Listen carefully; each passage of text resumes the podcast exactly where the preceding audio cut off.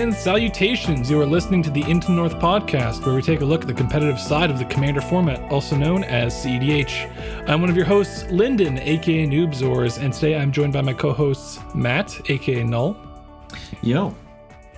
and Morgan, aka Spleenface. How's it go? Unfortunately, Reed, aka Sick Robot, couldn't be with us here today. Um, hopefully, we'll see him next week. Um, but yeah, uh, in this episode, we're going to be talking about engines and uh, cars, um, and all that kind of you know. All, we're just we're Motorcycles, yeah, we're, we're, definitely trains, planes. Oh yeah, Yeah. No no paradox engines, unfortunately. dude too soon. Sorry, yeah, that was that was that was maybe a bit uh, abrupt. the real question is: Was Paradox Engine an engine? no, God. we'll get into Yeah, we'll get into that later, Hot take. or maybe we won't. yeah, but so before before we get into uh, discussing engines, which it's going to be, it, it's it's kind of an interesting topic to uh, to talk in, to to get into because there's it's it's a it's a word that gets used between so many different card games. Like you know Hearthstone, Yu-Gi-Oh, Pokemon. I'm sure like they, everyone borrows each other's language and you know things get muddled up in the mix. So we'll, we'll, we'll be talking about engines in the context of uh, magic specifically cedh so hopefully that uh, you know we don't make anyone too upset by you know defining things incorrectly or how, how we can perceive things. But yeah But how many garnets does the deck have? That's the real question. very topical not really yu-gi-oh reference morgan thank you um, yeah so before we get into that what have you guys been up to since the last episode Honestly, Playing not a some whole Nexus lot. Super League, I yeah guess. okay Yeah, we, we okay. We played in the Nexus Super League. It's it's Participated. Yeah. Been rough. Yeah, we got played in the Nexus Super League. We've contributed to win rates. So what, what what's your record? Just uh Shut up. To have a to have a record of the record. so Uh, you know while you guys were uh were were doing that, you know, and and bringing shame to the podcast, I was uh grinding Arena for Kaldheim uh release at the new season, and I hit my peak Arena rating, which is rank four Mythic. So Wow. Pretty proud I of actually that. don't know what that means. it Is means that, overall? so Mythic the way it works is that you, you start bronze, silver, gold, It platinum. means his PP is bigger than yours. Plat- platinum, diamond, mythic, and then normally when you get into mythic, uh, it gives you a percent, uh, like a percentage. So like in 95 percent mythic is usually where people come in, um, and then after you hit, after you cross the hundred, so if you win, you'll you'll go up to 96, 97, and then once you cross the threshold, then you get to numbered mythic. So you'd start like it just tells you your rank on. It's just like a leaderboard. Oh, straight up, So, like actual the 1500 top leaderboard. yeah, 1500 is the last numbered position, all the way up to rank one mythic, and my peak position was number four. So Dude, that's actually incredibly impressive. I Nice was job, I was pretty happy What? with it, but basically I got it because I was a sweaty nerd and just jammed games on the first day of the season. So when I got into mythic, I got placed into rank four because uh, only four people were in mythic. So basically, what you're saying is well, I'm- thank you for telling me that bit. all of our tournament res- all, all of our tournament results are being accomplished without the help of the greatest magic fourth player on the podcast. Yeah, yeah, playing yeah. arena. and because and because I always wake up at the right time, so when I do my my chess.com puzzle survival, I'll be the first one to complete it and always be rank one.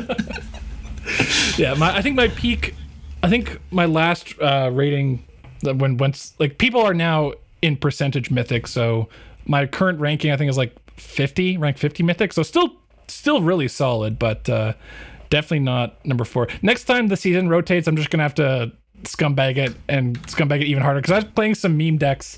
Um, with, with some you're saying friends and like I could have gotten rank one mythic if I had been tryharding it even more. So I'm gonna try that next time. You're saying that since launch, literally ten times as many people have proved that they're better at Magic than you. Man, that's Oh God. um, yeah. So without, you know, let's slide past we can sit around and shuffle words around all day. without further ado, let's jump into housekeeping. Um, and so, as always, we shout out new patrons in housekeeping, and uh, we have a new patron this week. And big shout out to RJ J. Just uh, yeah. we, we normally do first like name last initial, but that this one's a little awkward. Yeah, yeah. So Um, but yeah, thank Yeah. you, RJ, for becoming a patron. And as always, you rock, You, Roche. Roche. Um, cool. So, new developments. Uh, Morgan, I know you have some things you want to talk about here. Yeah, so uh, last weekend, uh, at the time we're recording this, there were, well, I get around a week ago, there were uh, not one but two tournaments in the same day.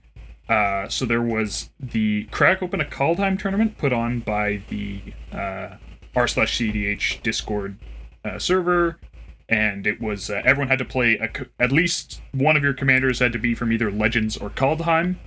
Um, and I believe that it was won by Kodama Sakashima, which is definitely uh, an interesting Yeah. deck. Uh, and it had commentary from uh, Callahan and Rebel, and I'm definitely forgetting someone, and I'm sorry to whoever I'm forgetting.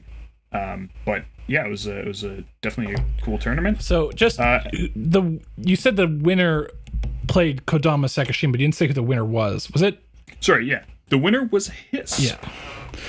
Um, sorry, do you? Nope. Go ahead. Uh, and then uh, much earlier that day, there was also the Tier 1 Con tournament. So, uh, Tier 1 Con is a Danish convention, and they're hosting several online tournaments uh, that, uh, like, leading into the actual convention, which will happen, Yeah. um, you know, when there's not a plague. Um, And Morgan just happened to be up. You know. yeah, I just happened to be up uh, at 3:30 a.m. to you know banish to the basement, so I didn't wake anyone up uh, to play in this tournament, and uh, I uh, I wound up taking it down with Razaketh and going uh, going Nice. undefeated in pools, and then winning in the final round. So, just just a throwback for a minute to our year in review episode. How many? What what did what did most of us agree on was like the best deck? Was it Razaketh? Because I'm pretty I sure mean, it was. we definitely mentioned Razaketh. I don't know that we said it. Was we it? all said it was the best deck, but it was don't one remember. we we brought up. I, it was the I'm pretty sure. it? I'm pretty sure we had several people saying that Razaketh was the best meta in or best deck into the current meta, and it I just mean, I said it. I, I'm pretty sure I also said it. Um, and I think I thought Matt Matt was on. He think said he said like the yeah. stacks strategy with rule of laws, basically Razaketh or something like that. But yeah, we were we were all very high on Razaketh, and then Morgan puts up the uh, the results to prove it. So come to into the north Yeah. for your you know yeah, top exactly. tier exactly. top tier advice. Okay. um, yeah, that's awesome. Also- Congratulations, Morgan. Thank you. Yeah, they they're gonna have more tournaments. Uh, I'll put the links for those in the description, and I believe they're also gonna try and start them later, like not at ten Central European time, um, so that you know it's not like the worst for people in North America. Um, so hopefully, you know, may- maybe the next one will start at like 7 a.m. our time, which is like you know early, but not 3 a.m. Why did I do this to myself early? Dope, dope. So we'll yeah we'll put we'll put links if you're interested in in participating. It's uh you know free to enter, and they had some pretty sweet prizes. So definitely check that out. Awesome. Okay, and time to get into the main discussion topic of this episode, which is, of course, engines. So, best place to start off what is an engine? Um, and we had a long, long pre show. uh, And that's saying something. Our this, pre-shows yeah. are usually pretty long. I could, can we only imagine how much longer it would have been had Reed been here? No, it would have been shorter because he would have ha- been the one to stop it. Um, Sorry. yeah. sorry. So why don't why don't Morgan Morgan you you can take us through the uh this beginning stage of the definition because we we've got a nice multi-part definition for you guys. So uh yeah, strap in. All right, so uh, engines are car are cards uh, or sets of cards that provide uh, advantage. Sometimes, like part of it is immediate, but some of that advantage comes uh, along over time, uh, along one of several axes in the game. Um, the most common examples of these are cards and mana, um, but they can also provide things like uh, card selection or, uh, you know, or access to access to cards like with sort of repeated tutor effects that don't provide direct card or mana advantage. Yeah. Um, So we, we phrased it as non immediate, fully realized advantage along an axis. So, yeah, the, the idea being that there are cards that, for instance, uh, Orin Frostfang, not really a, a CEDH card, but um, it comes down and it provides quote unquote immediate advantage by, you know, you can attack. I mean, Tymna. Why don't I just say Tymna? yeah, why didn't you just say Tymna? Yeah. Is there something we should, we need to talk about? here? Yeah. Uh, so Tymna comes down, you attack with creatures, it provides immediate advantage, but it's not immediate, fully realized advantage because it's persistent. So if there was a card that said, um, you know, I, I guess a, a common casual example is like Phyrexian Arena versus, um, you know, Read the Bones or, you know, some other, what was it, Painful Truths, the one with, uh, the the draws for each color. But yeah, so like painful truths uh, is uh, card advantage that's fully realized immediately, and Phyrexian Arena not fully realized immediately. So if Phyrexian Arena ends up drawing the same amount of cards as painful truths, doesn't matter. It they're one's an engine card, one isn't, uh, based on our def- definition. Okay. Yeah. So then, Yep. so then we further sort of divided these into into two categories. Um, so the first is standalone, and these are cards that like don't really require any deck building considerations. So Phyrexian Arena, like like Lyndon said earlier, is a good one. Right. No matter what your deck does, if you put Phyrexian Arena in play, it's going to draw you one card a turn, uh, and it doesn't have any like particularly obvious synergies with like with you know strategies or or other cards that you might be running other than things that specifically mention interacting with you drawing cards like draw doublers but you know generally you don't need cards to make Phyrexian Arena do the Phyrexian Arena thing uh, Matt, do you want to talk about the the other category? Sure. Uh, and our other category is synergy based, and we further broke that down into two categories. Uh, so start off strategy based. Uh, so our first example here is planeswalkers. So um, I thought we had an example here, but essentially, uh, I think sorry. I think the the example that we had was was Jace, the Mind Yeah, Sculptor. Jace or Teferi in 60 s- card, in sixty yeah. card formats, or or Teferi, Hero of Dominaria. Yeah, so the, Right. the idea being that they prov- they're much like Phyrexian arenas where they kind of provide standalone card advantage, but they require additional strategy elements to be um, going on in the deck in order to be fully realized. Like Phyrexian Arena can't, no one can attack a Phyrexian Arena to death. Uh, whereas your Teferi, if you slam a Teferi, draw a card, and then they just attack it and it dies, you're you're not a happy camper. So the strategy element there is like control, removal, that sort of thing. Yeah, and our and our second subcategory here is package based, uh, and our example here is skull clamp. So, um, you know, providing that level of one toughness creatures. And I think package based, synergy based, package based uh, engines, engine cards are what people typically associate with engine cards. Um, and I I think, think that's they're how usually it, kind of the most interesting Yeah. in Commander because a lot of the package based uh, engines are packaged with commanders. and and this is in you know I was talking about engines being used in other card games. I think this is typically what other card games use to describe engines. Uh, things with lots of like internal like card based synergy. So uh, you know we'll, we can, we can discuss some examples because we've we've broken down um, some common engines in uh, CDH. So as a Gitrog player, I'm obviously going to use Gitrog as my example. So the a great a great example of uh, is Gitrog plus Life from the Loam, where they each you know say lands on them and they both say graveyard. They, they're both doing similar things with lands in the graveyard, and they mesh nicely. And each um, they're typically with package based uh, engines. The cards that are included all become greater than the sum of their parts. Um, yeah. Yeah, they certainly provide each other benefits um, in kind of that exponential sense. Uh, yeah. So let's let's break down some of the. Uh, we've got two categories here. We've got engines in the 99 and engines in the command zone. So first, we're going to cover engines in the command zone, obviously with with a focus on CDH. So we kind of went through the uh, CDH uh, metagame report. Um, as well as you know, racking the top of our heads to, to pick to pick what we think are the most like quintessential uh, engine-based commanders in uh, CDH. And obviously, we're going to be missing some, so you know, please don't rage. Uh, Uh, no, no. But if my it's not on favorite the list, commander isn't on the list. that means that means we don't think it's a CDH deck, and you should play a different deck. That's exactly Mm-hmm. what that means. I think we should be taking Tevesh off the list then, right?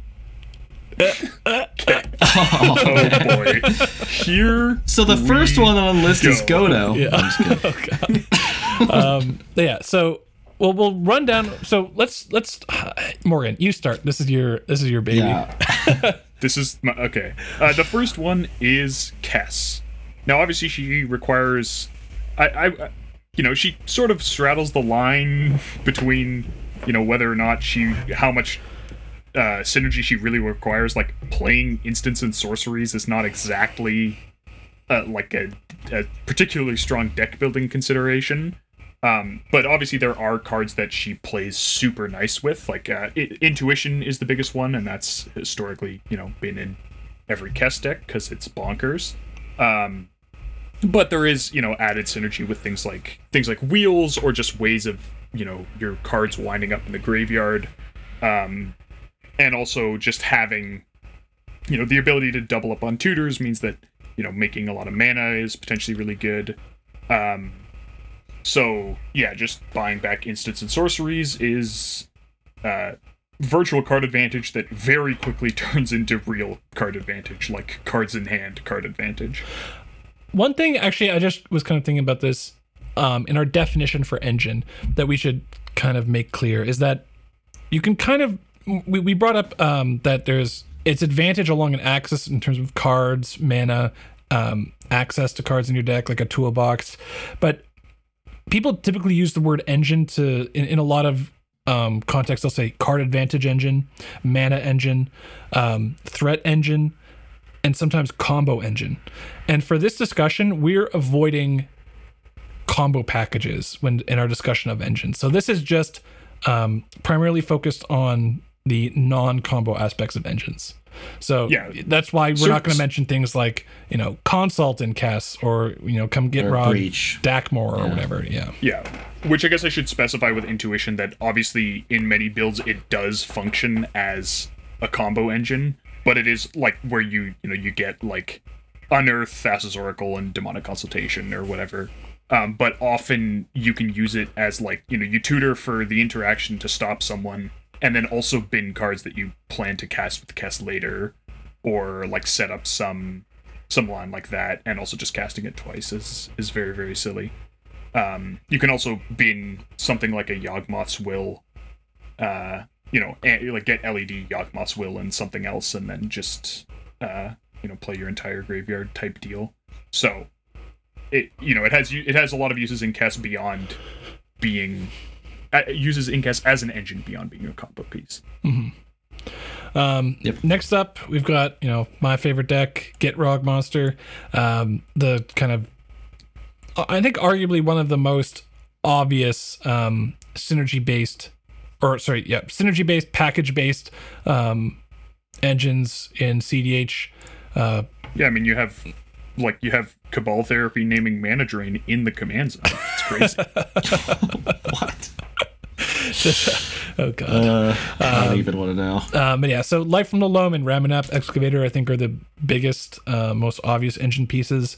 Um, you know, we're, we're going to discuss later on engines that don't involve um, the synergy with the commander or like that are more separate in the 99 because Loam and Ramanap obviously in the 99, but they have direct synergy with the commander and are really. At least these two cards are really only run because of that synergy with the commander, whereas there's other engine pieces in the deck um, that are run basically on a standalone basis, and, and we'll be discussing that in the next section. But uh, yeah, moving on. Wait, are you saying Yeah. that Gitrog Monster runs Sylvan Library? Gasp. What maybe. a crazy take. Maybe. So these next two, I'm gonna kind of consider similar for the sake of th- our list. So this is Kenrith and Thrasios because under Kenrith we have the same things as Thrasios, which is uh, big dorks or really big sources of mana. So um, you can also consider Cradle in this regard, but also cost reduction type pieces. So Training Grounds, Zirda, Biomancer's Familiar.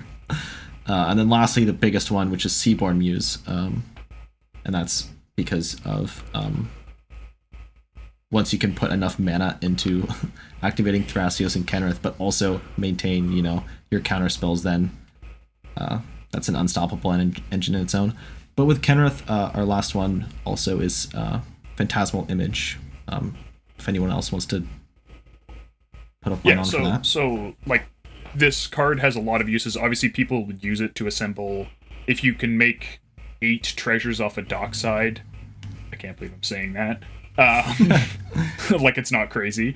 Um, if you can make eight treasures off a dockside, you can actually just uh, combo by using Kenrith to put try and put a counter on it. It dies to the Phantasmal Image trigger. You bring it back, but you can also just turn it into like random useful things and then like reset it whenever it stops being useful.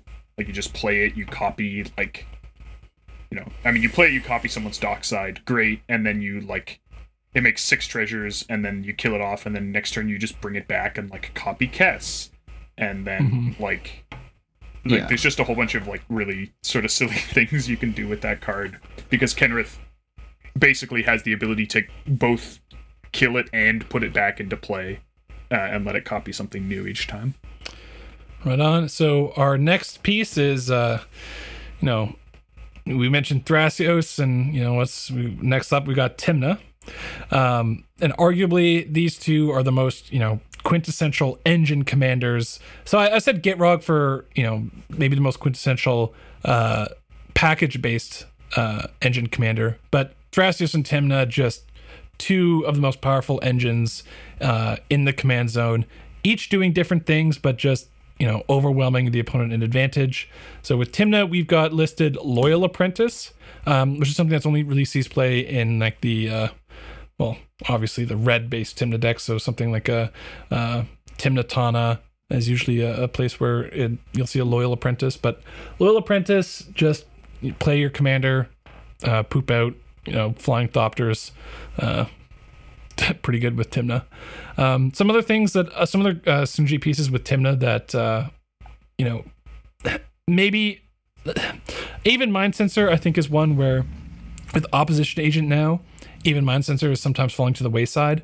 Um, but just the fact that it flies and has that synergy with um, Tymna, like including including flyers and and flying packages or evasive packages in your Tymna decks, um, to really emphasize the Tymna card advantage engine, is uh, you know pretty good, pretty good idea. Yeah, T- Tymna definitely synergizes with cards that are useful and happen to be evasive. Yeah, Which is for some reason a thing. Yeah, they just they just really love like stapling random keywords onto like their random onto their hate bears. and- Keywords don't just directly compare, right? They're completely different versions of evasion. Like, it's not just the most keywords wins.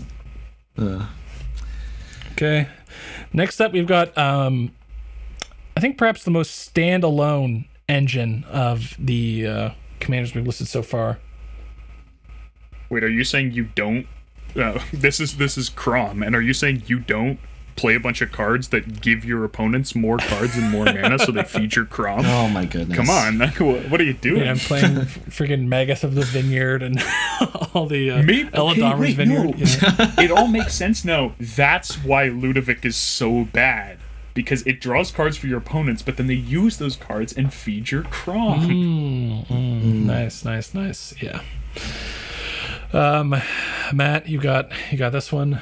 Sure. Uh, next up, we have Tevesh. Yes, this is a CDH commander. Um, and I guess it synergizes with, or I guess it's an engine in the sense that it, it draws cards at, you know, a very, an, under most conditions. Yeah.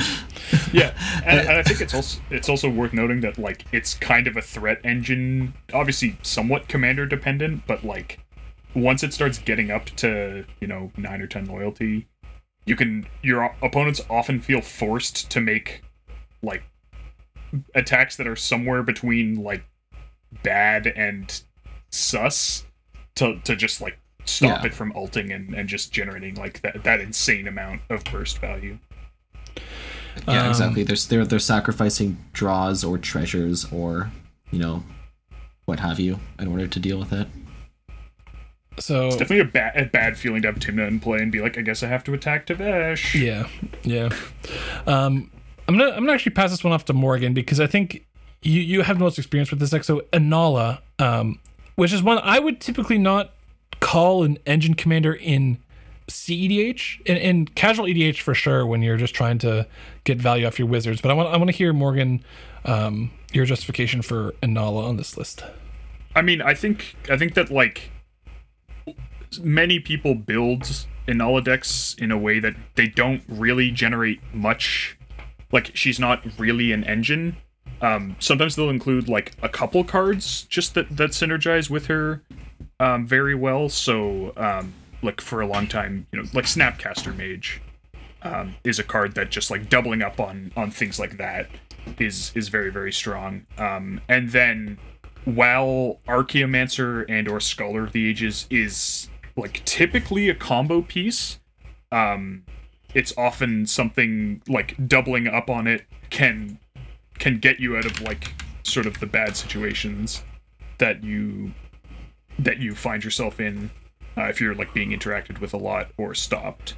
So like I think I think that there's some amount of value engine that's probably the correct amount to include in Inalla. When you're it's not it's not a lot, and I probably include more than is is like optimal, but um and I you know I have some like pet cards in in Inalla, but I think that like you know a card like Snapcaster Mage uh, is definitely you know very strong with Inalla. I definitely count it as, as a value engine if your combo cards are able to pull double duty as like value engine cards. And that's just Yeah, kind of where and- you want to be when playing CDH generally. And like yeah, usually you try and win when you cast Spellseeker, but like for example, I've um you know, sometimes I've been playing and it's like, well, there's a Grafdigger's Cage or like Drannith Magistrate or whatever in play, so like and I and I don't have the mana to like properly set up, you know, bounce bounce that and then continue my Spellseeker combo. Um so then you just actually just tutor for value pieces. Um I also I I don't think most people are on it, but I have just uh, Dualcaster Mage has been just absolute nonsense with with it Ooh, all. I like that. Yeah, that that sounds sweet. Um, I mean, it just like it just straight up combos with some of the flicker cards, um, but also just like yeah, double copying people's spells just gets very silly very quickly.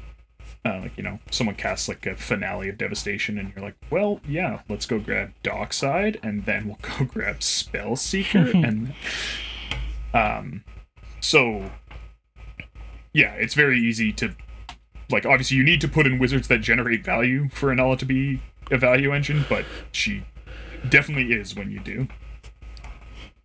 Okay. Next Yeah. up.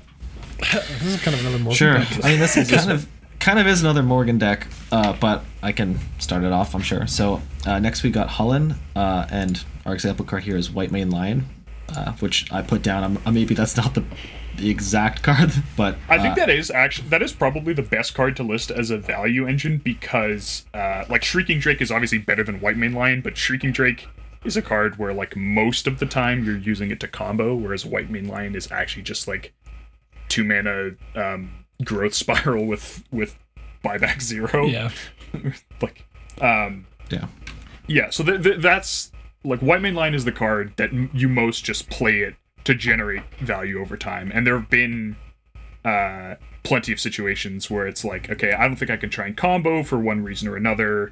You know, i think there's too much interaction. I don't want to expose the shrieking drake because if shrieking drake gets killed. That like turns off a lot of my combos. So it's like well i'll just tutor for White Mane Lion and then you know two turn cycles from now when i drew like you know six or seven cards extra over my opponents, uh, you know, then I'll go for like a more protected win, and and also put a bunch of lands into play, so I have the mana to back up my my win. I'll go for something protected. Um, but obviously, you know, Holland draws cards when you cast creatures, so that's uh, pretty quintessentially a value engine, unless it's being a combo engine because you're actually just winning the game off of it.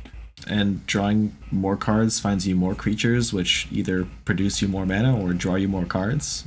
You know, Yes. that's that's the nature of the engine. Um, It definitely has some feedback. Uh, this next one I think is also like pretty similar in the same regard to to Holland and, and White Mane Lion, which is Elsha and Top, because um, you know with Elsha you can play cards off the top of your library, and then Top fixes the top cards of your library, but also is playable off the top and draws cards.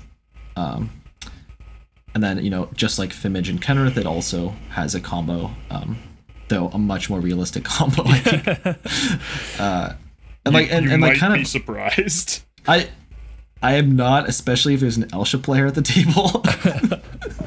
but yeah, Um, and then we've got uh, Kykar, obviously playing spells, making mana. yeah. If you can... I didn't want to say top twice, but Yeah, and then uh, if you're if you're able to I mean- uh, like I mean, honestly, I think the better synergy with Kykar is is like the future sight type effects. Like those are the ones that actually play nice with generating the free mana. Like top obviously synergizes when you get another piece, but like top and Kykar alone is is like pretty.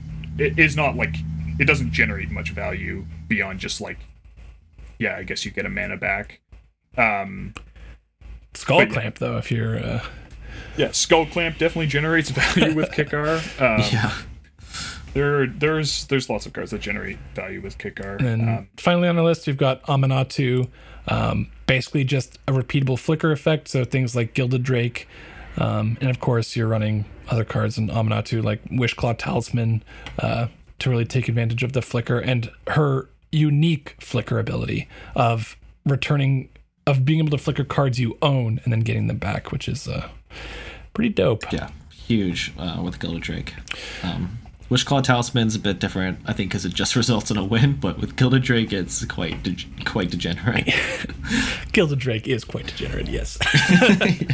um, yeah, so that, that concludes our discussion of the engines in the command zone for CDH. And now we're going to kind of get into the engines in the 99.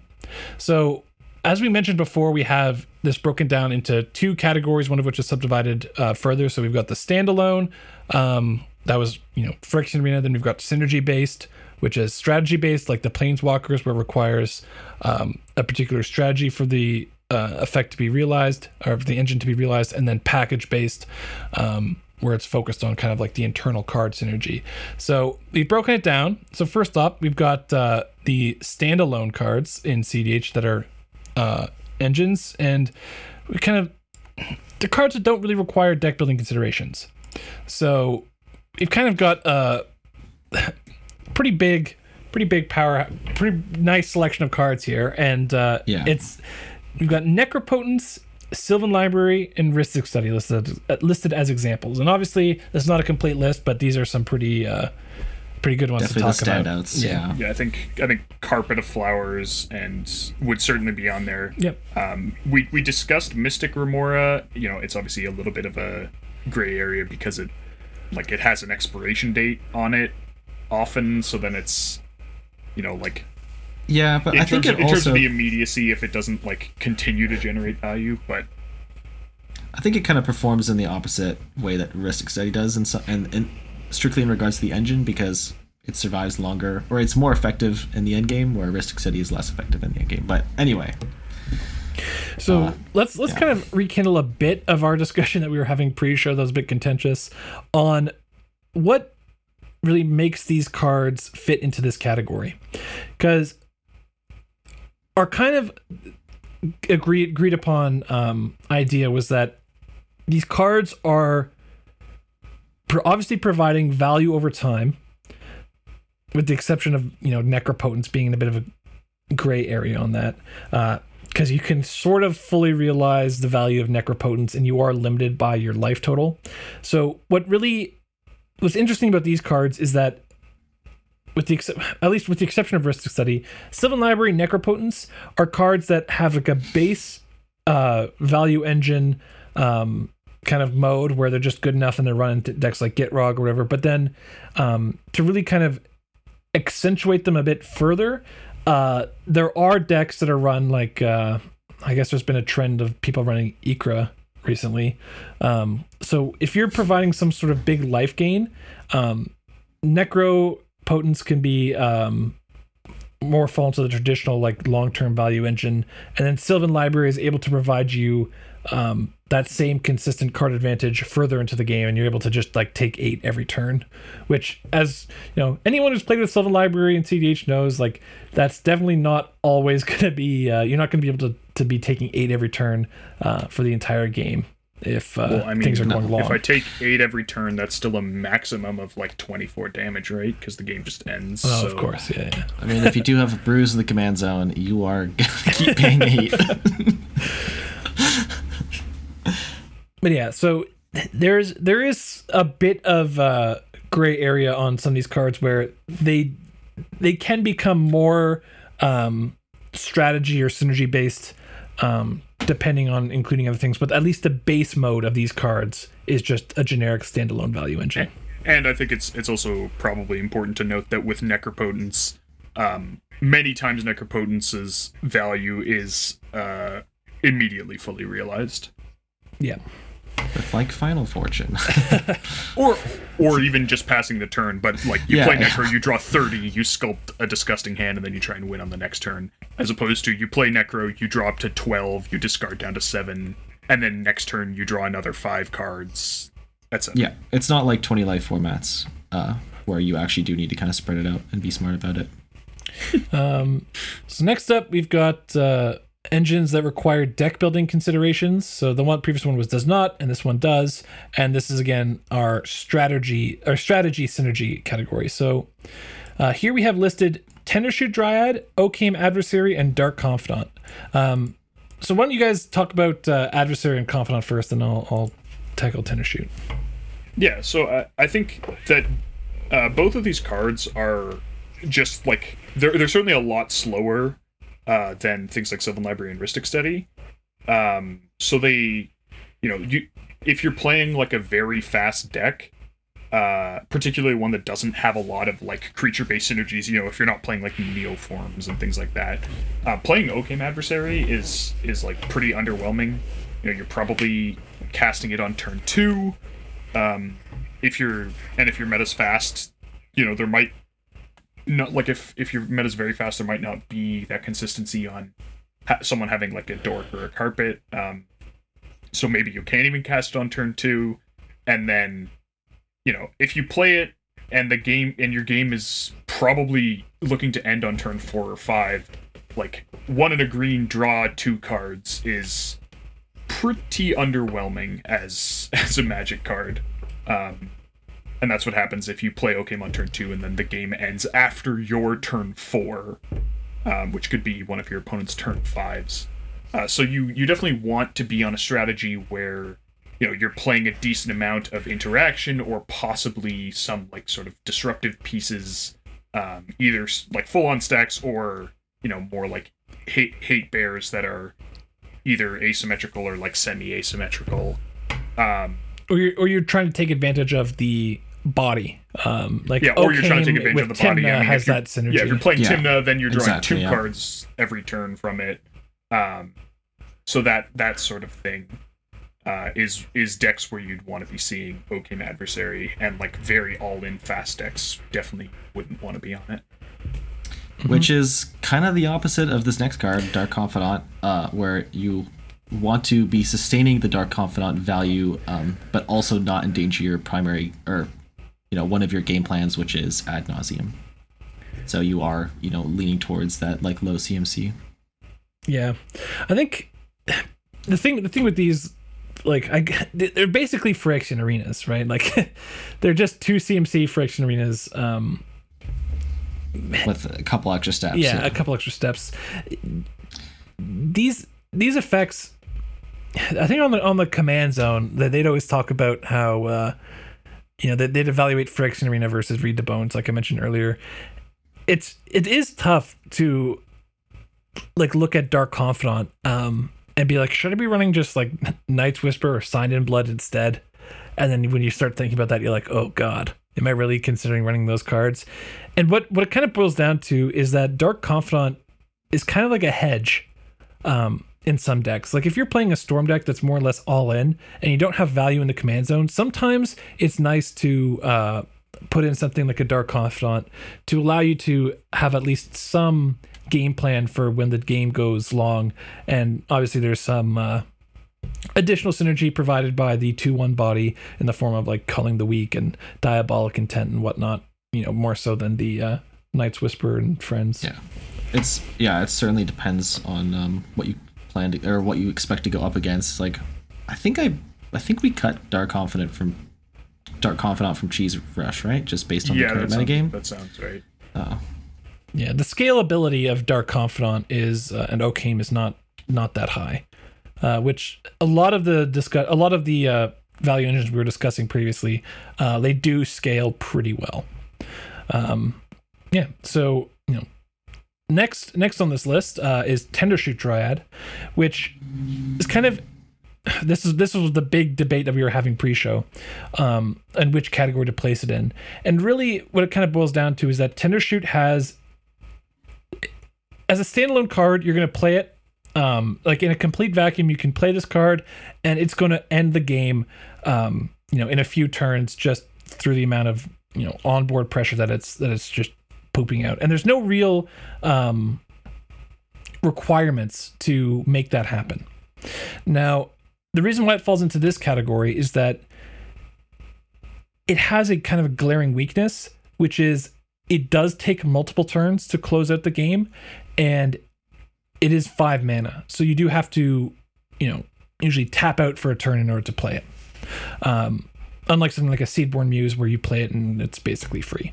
So Shoot Dryad usually dovetails really nice with stacks decks because that's really the only time where you see Shoot Dryad is is in stacks, and that's because stacks has a it's it's effective at taking the game, um, and and controlling the game from the short to medium term term. Um, so you're you're let's say you play a rule of law, your your opponents have to find removal, and there's sometimes a metagame around, um, you know, when is the appropriate time to remove the rule of law so that you know I'm able to win, but my opponents aren't able to win. I'm not king making, so it's able to stabilize things in that term. But people run value engines in CDH, so oftentimes you slam a rule of law, you will need to close the game because in the long term, um, you're giving your opponents time to find answers, counterspell backup, and their combos, right? So you need to have some way to close the game in the medium term, and that's kind of where tender shoot um, comes in. So you help stabilize the game and not lose the turn you played tender shoot, and allow yourself to survive those um, you know few turns it takes for tender shoot to close things out. Um, and doesn't take you to the long game, and then you know they're they're covering each other's weaknesses, uh, which is why they see play together. So, t- to be clear, I didn't say my position wasn't that uh, that Tender Shoot Dryad uh, doesn't require some sort of like strategy based synergy. Um, at the time, we hadn't sort of separated the difference between card synergy and strategy synergy, and so my argument was that like you don't you don't need like specific cards to to enable Tender Shoot. You just need a deck that one way or another is going to not lose the game in the short to medium term. Yeah, Um, and so the the middle ground on that is we went well. Okay, that's a strategy synergy um, because it doesn't matter how you're accomplishing it versus a card synergy where you, you know, if if okay, or sorry, if Tender Shoot Dryad had like a, a clause where, you know, your opponents could just like tap six artifacts and kill it or whatever, then it would be like, okay, well then you need Null Rod or whatever, like, you know, something like that. yeah. Well, Um, one thing you can notice is that if you look at the cards in the category of just standalone and compare them to the strategy synergy cards, is they're really kind of the same. The only thing that's differentiating them is uh, mana cost, where it's like a card is standalone if it's um if it's I guess efficient or like more or less good enough to play, right? Like Yeah, if it, if it's efficient enough that you don't need you don't need a deck that one way or another is creating favorable conditions for it. Yeah. Um Okay, and then I think the most yeah, well, the most interesting um standalone engines or not standalone, sorry, the most interesting engines um that aren't either standalone or strategy based are the card synergy based uh, engines that are going to be found in the 99 of the deck, not with the command zone. So here we have Neoform, uh, Eldritch Evolution, Natural Order, which is kind of weird that we would talk about, you know, because it's you're supposed to realize the value over time. So we'll, we'll get into that. Uh, Birthing Pod, which is kind of in line with those, but you know, it's its own separate thing. And then uh, Yisan, you're noticing a bit of a trend here. Seedborn Muse and Smothering Tithe. So, uh, Matt, why don't you, why don't you cover the uh, the Neo Evo Natural Order as someone who's played uh, messed around with some of those cards? Yeah, sure. Um, so the deck is designed to have um, you know live hits on all of your CMCs based on uh, um, you know the CMCs of your commander. So you're gonna have your three slot because you're on Thrasios. Um, you know, in some builds you're on Bruse Tarl, so you'll have your five slot like Seedborn Muse. Uh, but also you kind of go up the chain because each of your targets um, help you hit your next tutor. So like your next Neoform or your next evolution or your next natural order. Yeah.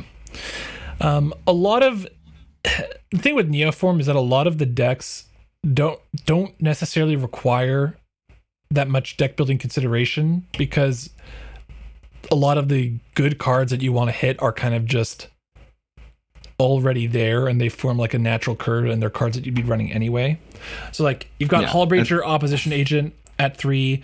Uh, you've got uh, you know if you're gonna neoform a dork, you've got uh, Gilded Drake, Thassa's Oracle.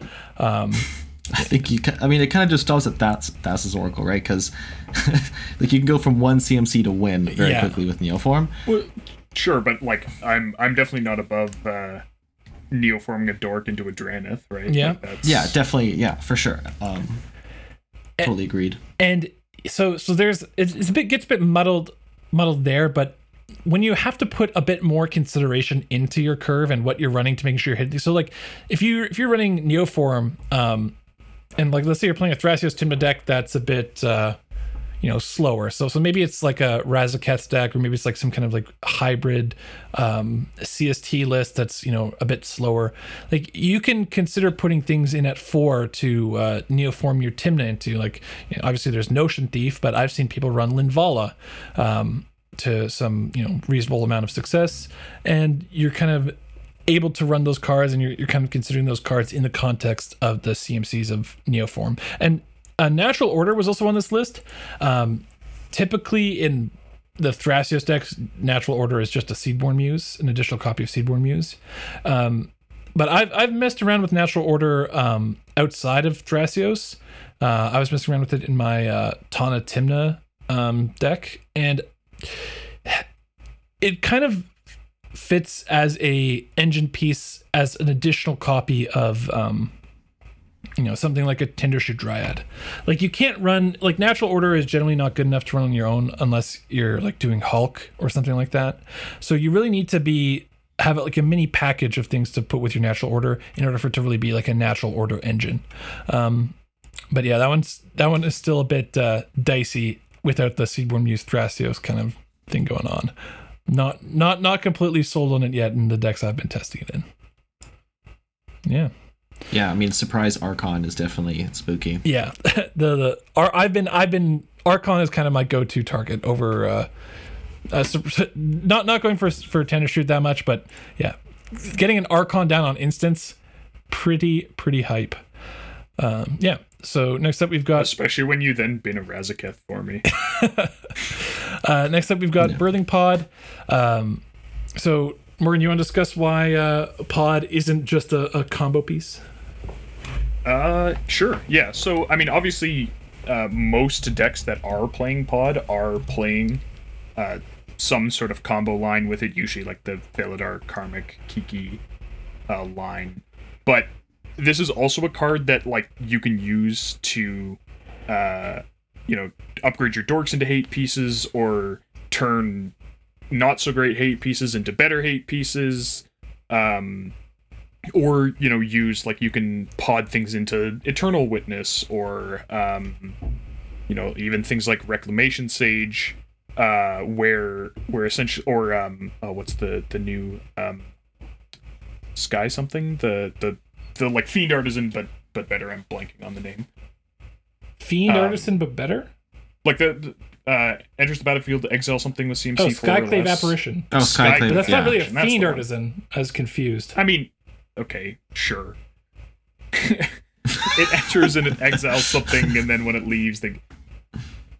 Anyways, Oh, what am I thinking? Okay, uh, no, you're, you're right. Fiend Artisan. I was thinking of uh, what's that stupid card that for the hybrid black green black green. That's what I thought you were thinking. Uh, Fiend Artisan. Yeah, feed artisan. um yeah no uh skyclave apparition or like things like that where essentially you have this this toolbox package and first of all pod is it's letting you cheat on mana costs right? Because like when you sacrifice a three drop you put a four drop into play and you usually paid one mana and two life to do that. Um and then also it's giving you access to your entire deck. Uh, so you're finding specifically the cards you need rather than uh, you know sort of raw card advantage. Um, and it lets you you know in situations where you don't think you can go for a win either you know you drew a piece or you think people have interaction and will stop you. If you actually try and win um, you can yeah you can get all sorts of stuff. You can get Dranith, you can get Dockside you can get you know Eternal Witness or Skyclave Apparition Opposition agents. Uh, I mean you could get Collector Ouphe probably don't want to get Collector Ouphe you get uh, Archon of Emeria. Like uh, you just have sort of a huge range of options uh, that are potentially very useful. I think uh, one more thing to mention with Pod, um, another case, I mean, is finding something like Karmic Guide where you can bring back bodies and that ultimately result in having access to more CMC. So Pod um, is an engine in that sense because it, it doesn't. You start with a particular CMC, but then you actually get a variety of CMCs uh, down the line if you choose to make that decision. Though, you know, maybe not uh, CDH play, but certainly Pod. Pod is a card that I think most people look at primarily as a combo piece, but I think does not. It doesn't really make the cut as a combo piece alone, and you really need to consider it and and change your deck to unlock the engine ability of Pod in order to really make it a CDH playable card, in my opinion. Pod just makes me sad because it's a great combo piece in decks that desperately want to play Collector Ouphe Null out of Stone Yeah. Sands. Yeah. Every t- every time, and every time. Yeah. That's why I don't play Blood Pod and instead play Razaketh. Wait, but Raspberry Jam. yeah. are you sure you don't play Blood Pod? Uh, Reed is So the this okay, next I'm- card- Reed's not here to defend himself, but Reed's the only one who is playing his Blood Blood Moon and Birthing Pod in his not Blood Pod deck. I run none of those cards. You know, people keep harassing me with this stupid Blood Pod. Blood Pod. I claim. really do want to keep harassing you you and the entire Gitrog server, man, it's so annoying. um, yeah, next up we've got uh, Yisan, which in the command zone, it's an engine. It's a combo engine. It's a value engine. a It's a toolbox. like it just kind of does. Uh, Yeah, I mean, I feel like in the command zone, it's a it's a combo engine primarily. Yeah, that like that has like you you fit like one piece of value or access into it along the way. yeah. It's, it's kind of like it's like it's like pod, like everything we just talked about with pod. It's like primarily it's a combo engine. You're not usually running pod in these uh, uh, hate bears kind of decks for toolboxing because it's just not too efficient. Um, and sacking your creatures isn't always great. But if it's a combo engine um, that can back up as a value engine or toolbox, that's pretty nice. And that's Yisan in the command zone. But in the 99 is kind of interesting, and, and that's something that we haven't been seeing so much lately. Um, I know Morgan. I think you've done some Yisan in the 99 stuff, right? Shh! Don't tell anyone. um, yeah, I mean, obviously, it it uh, it gives you access to cards that you need, be those hate bears or combo pieces, like just as a tutor. Um, you know, finding one of your combo pieces. It, it's also very good at protecting stuff, so you can find, you know, like your grand abolishers or your ranger captains. It also, I mean, it theoretically has a built-in combo that I think most people don't run. Um, where if you have white in the deck, you combo uh, on verse three with uh, Mir- War Witch Mir- about and Priest of Mirror Entity, and Mirror Entity. yeah.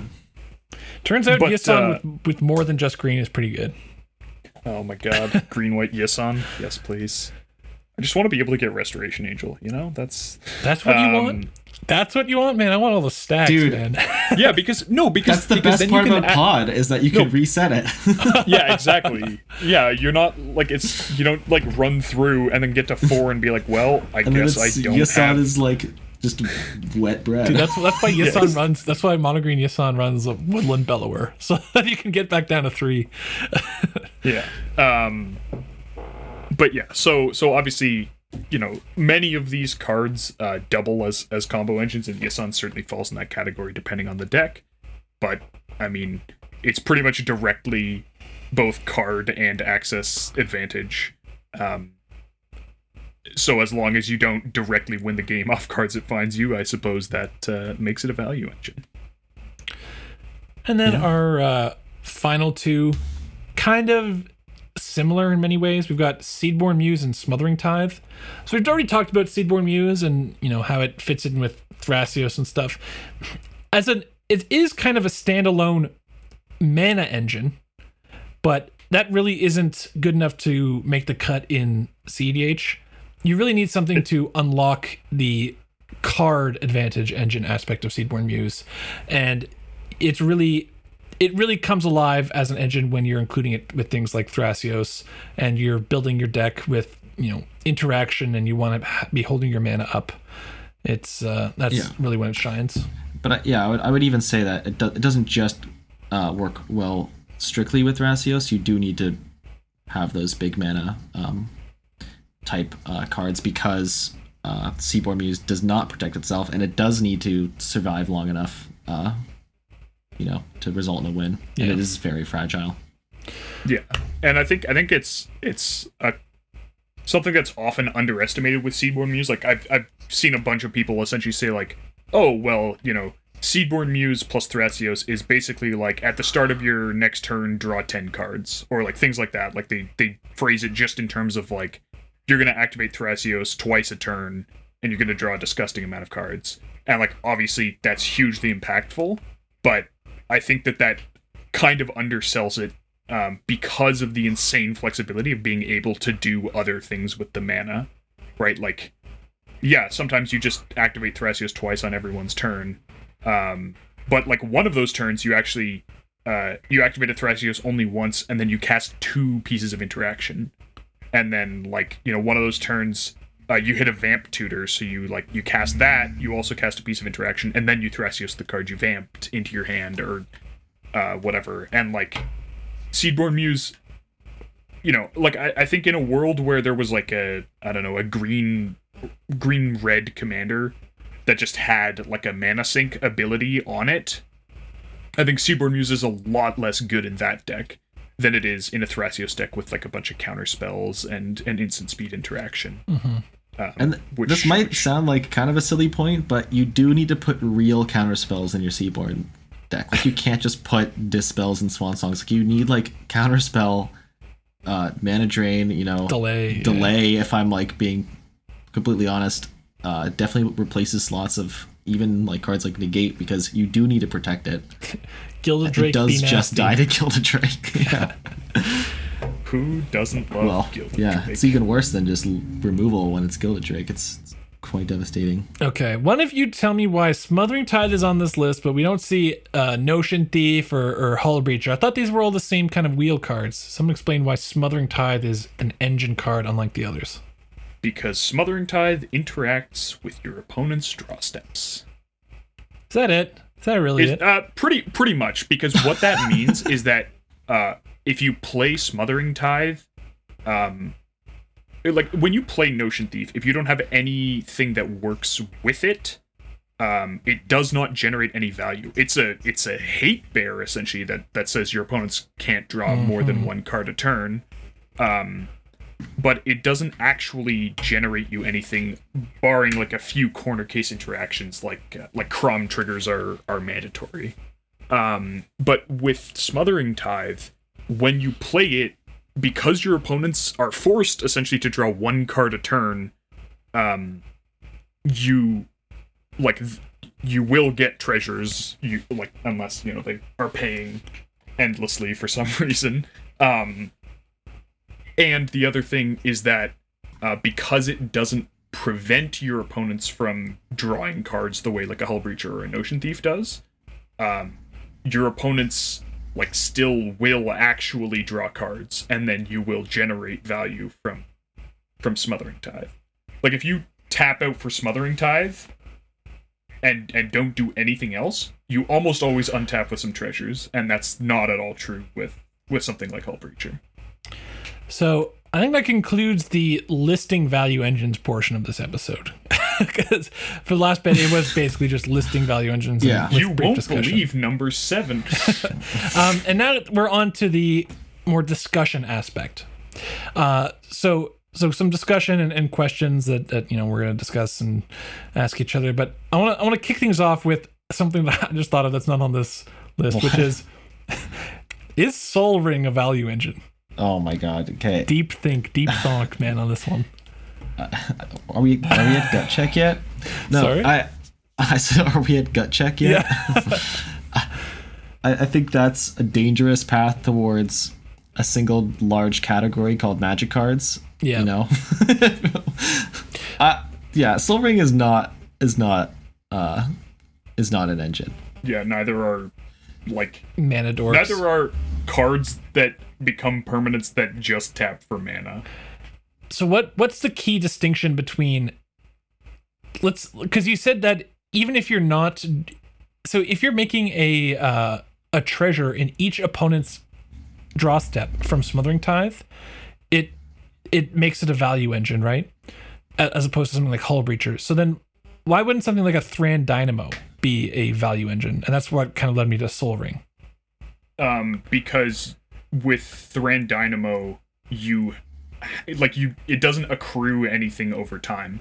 Th- It lets you to me, yeah. cast spells themselves that that have value, but if you have a Thran Dynamo in play for ten turns, and you never do anything with it, um, that's not you. You haven't accrued any value. Whereas if you never crack a treasure on Smothering Tithe, you eventually wind up with a giant stack of treasures that you can feed into into something else that you presumably put in your deck at some point. So like- then, assuming something like um, Awakening Zone, right? The one that makes Eldrazi.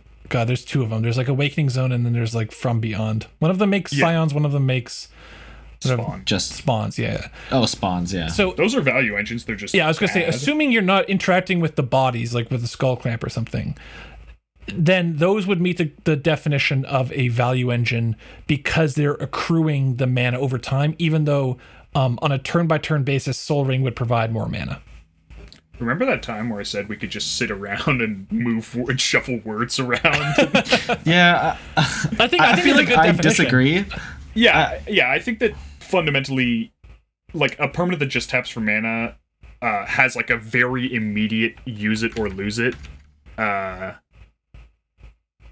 thing where you you can't accrue value over time without like casting spells that are the things that are actually generating value. Um, That being said, Sol Ring with Kruphix.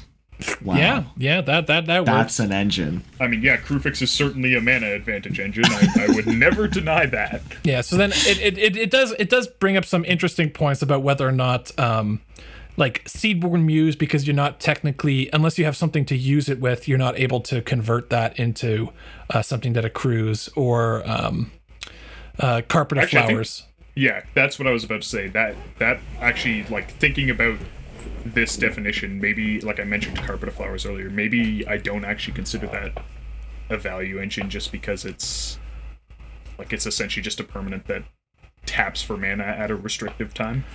Nice, nice. I I'm mean, glad it, we it could kind uh, of it does tap for more mana over time. That is yeah. that is fair.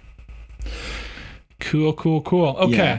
Next up, we have Are engines good? Which I feel like is a weird question. It's almost like a non question because uh, it depends on the engine, right? It feels like engines are basically. It's like, is you. Is, a, is just the body of a car a car? No, a car needs an engine in order to be a car. right? It needs to be able to to, to go somewhere. So a, a deck, lots of decks really need. Not all decks need engines. You know, you look at like mono red burn or something in uh, 60 card doesn't have an engine but His Eidolon of the Great Revelin engine. oh god um but dude is a 2-2 attacker his goblin guided Goblin engine? Guard engine. um it's yeah it is. It's a card draw engine for your opponent.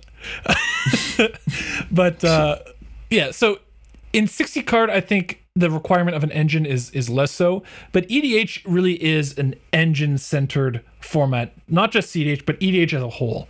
Um the core definition of what i think makes a deck uh, mid power or above is playing engines and maximizing synergies between the cards in your deck. Um, what people usually call like non-engine based decks is like battle cruiser, right? That's kind of where you're just playing um, big, you know, stompy threats, um, big, you know, strong splashy cards, and that's not really uh, engine or synergy based, but you know, mid power and above, which is where I think most people fall in EDH is generally around mid power. Um, yeah, very very I, engine I focused. I actually don't think that's right, but uh, Okay, well, let's not let's not let's not get too deep into that. Yeah, yeah. I'm gonna say that engines are good, and it's kind of, I think like Lyndon alluded to it a bit, where it's strictly because the definition of it is, you know, it they're cards that are better than the sum of their parts, right? yeah, Like if it is Yes. an engine, it's because you've uh, inherently in the definition, you know, uh, tagged it as just being a better, you know, outcome. So I yeah, guess, engines like- are good. like I guess I'll I'll disagree somewhat. I think like obviously sort of the standalone engines, like these just like absolutely, you know, broken in half cards. Necropotence, Rhystic Study. Yeah, like obviously those cards are good. I'm not gonna say that they're not good. Um, but really I think sort of the more interesting focus of a discussion is like in CEDH, is the meta in a place where putting together like a package of cards where you're looking to assemble usually multiple of them at once uh and don't sort of immediately win you the game like is that something you can essentially afford to be doing?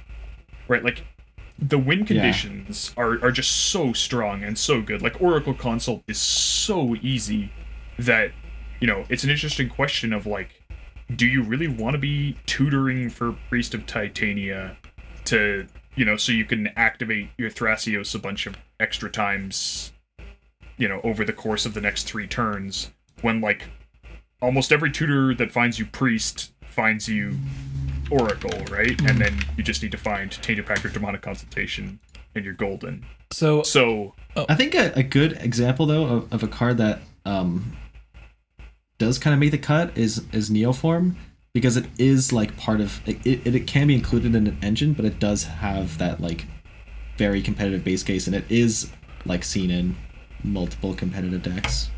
Yeah, it almost it almost seems that like what we're what we're seeing now is like there are obviously engines in the command zone; those still see a lot of play. But in terms of engines in the 99, we're trending towards the engines that most easily pivot to being things other than engines Yeah. are the ones that are still Yeah. But, still yeah, I seeing think the meta is like- faster, and I think like a lot of these, like the kind of central theme on a lot of these engines is just game actions, and there are just fewer game actions.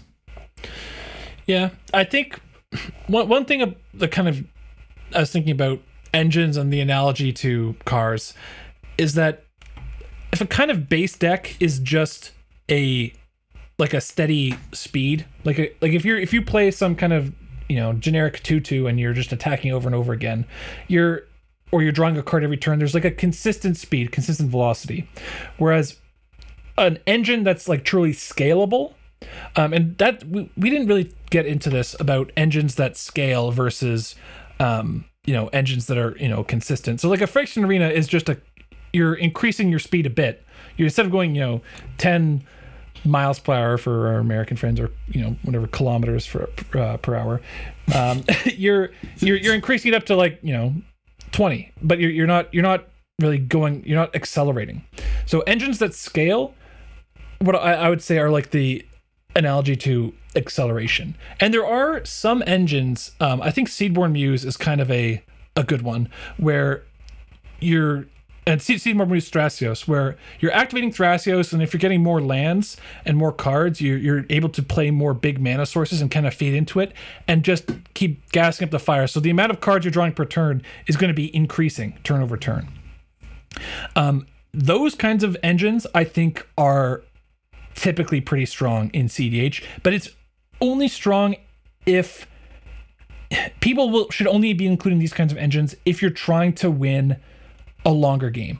So you might include something like a Seedborn Muse in as a hedge if you're trying to be able to win that long game, or you're, you're trying to take it long and trying to win that. Like that's that's where they're going to shine. Um, because at base, you know, everything could just be if there was no value engines at all, it really could just be you know race to the consult, race race to the the Thoracle consult, race to the breach combo, race race to the ad nauseam, which you know many decks have shown, at least in the current meta, that that's a, a viable viable strategy. But sometimes there's a stalemate that happens, right? Sometimes people have their interaction um, slash protection, or sometimes there's a stacks of stacks effect, and there's a bit of like a Mexican standoff going on where you know no one's really going to go for it because they're going to get countered, and the next person is going to win. Um, so having a, a, piece that you can play that's going to accrue you val- value over time and ideally um, at an accelerating pace uh, is going to help you you know take that extra leap in win percentage uh, and, and allow you to, to win those games that you wouldn't otherwise be able to because I was going to say something about like how people do threat assessment and what to counter. Um, but there's there's kind of like on the on the threat of should I counter the spell of Thassa's Oracle Consult. You have to counter that or you're going to lose. There's a you don't you don't have to counter a Seedborn Muse because it doesn't immediately lose you the game, but like realistically you're going to lose the game um, if you just let a Seedborn Muse stick around. So that that brief little knockdown in having to counter a spell, and if you you could go down the chain down to like you know literally a Phyrexian arena, right? Those kinds of things are what's really going to allow you to um, break those kinds of locks. Um, yeah, so I think I think in summary, I think engines are good, but you need to be uh, judicious in which engines you're selecting. Uh, maybe having like a minimum effective engine package, and um, yeah, I guess doing it in the right deck and understanding when is the right time um, to deploy such an engine. Yeah, so basically just be good, you know? Yeah, I think that's our entire yeah. podcast. We can kind of just sum, sum up, up all of our episodes with just be good, you know? every every card is a magic card and you just have to be good. Mm-hmm. Does that, um, anyone have anything to say about what I what I was saying or Yeah, I uh I was going to just say like I think that was a really great kind of overall kind of conclusion. Like I think you addressed a lot of really good points with that. Awesome. So I think that yeah, that covers our engines good. I feel like that's we discussed is the meta engine focused. Like less yeah, so now, guess, yeah. Yeah, I do have I do have sort of I I think I've seen the the meta's like it's almost divided it's like a um a trimodal distribution where like there's uh there's games where it's just too fast for engines to really get online and make a difference.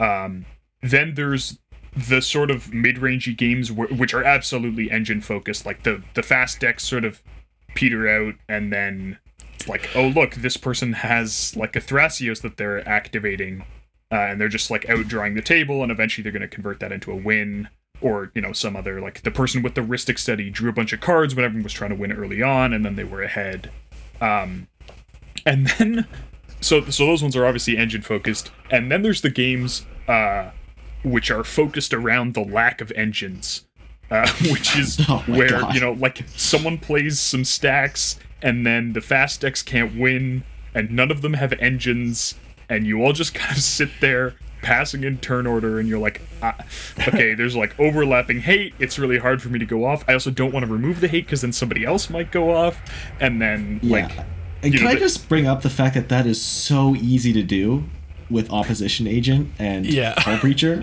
and it's so easy to do that now. Yeah, and like and like Drannith Magistrate as well. And Drannith, yeah, it's just like Oh someone just slams a Drannith Magistrate, and then like they don't, you know, for whatever reason they don't have a good way of drawing cards, and then everyone's like, well, I guess here we are. Sometimes everyone's happens on in like Drannith two, mirrors. at least two of those three cards, right? Like, Yeah, yeah. There's like two Dranniths in play. It's like and one then, player, you one know, player, the Thrasios Tymna player plays a Drannith, and then some other like Tymna player plays a Drannith or something, and it's like, or just someone else plays a Drannith. It's like, well, I can't break parity anymore because my Tymna and Spider-Man Thrasios are, finger gun. are stuck in the Yeah. zone. Yeah.